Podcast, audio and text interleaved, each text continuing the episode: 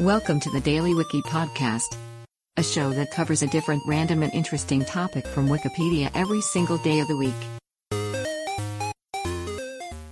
Today is January twenty-ninth, and here is today's featured Wikipedia article.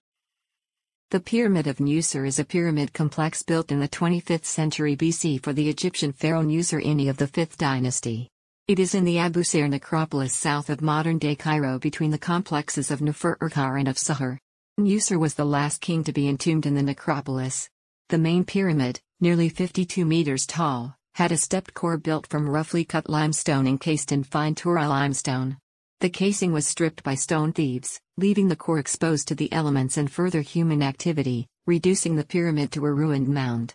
Adjoining the pyramid's east face is the mortuary temple built in an L shape rather than the usual T-shaped plan. It introduced the anticambricare, an innovative type of room that became a standard feature of later monuments. The site has two structures which appear to have been pylon prototypes.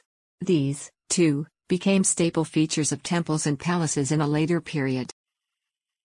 Today's featured article is provided by Wikipedia. You can find a link to the article in the show notes. Help support the podcast by rating us on your favorite podcatcher, or support the show on Patreon by visiting bit.ly slash the Daily Wiki. Thanks, and tune in tomorrow for an all-new episode of the Daily Wiki.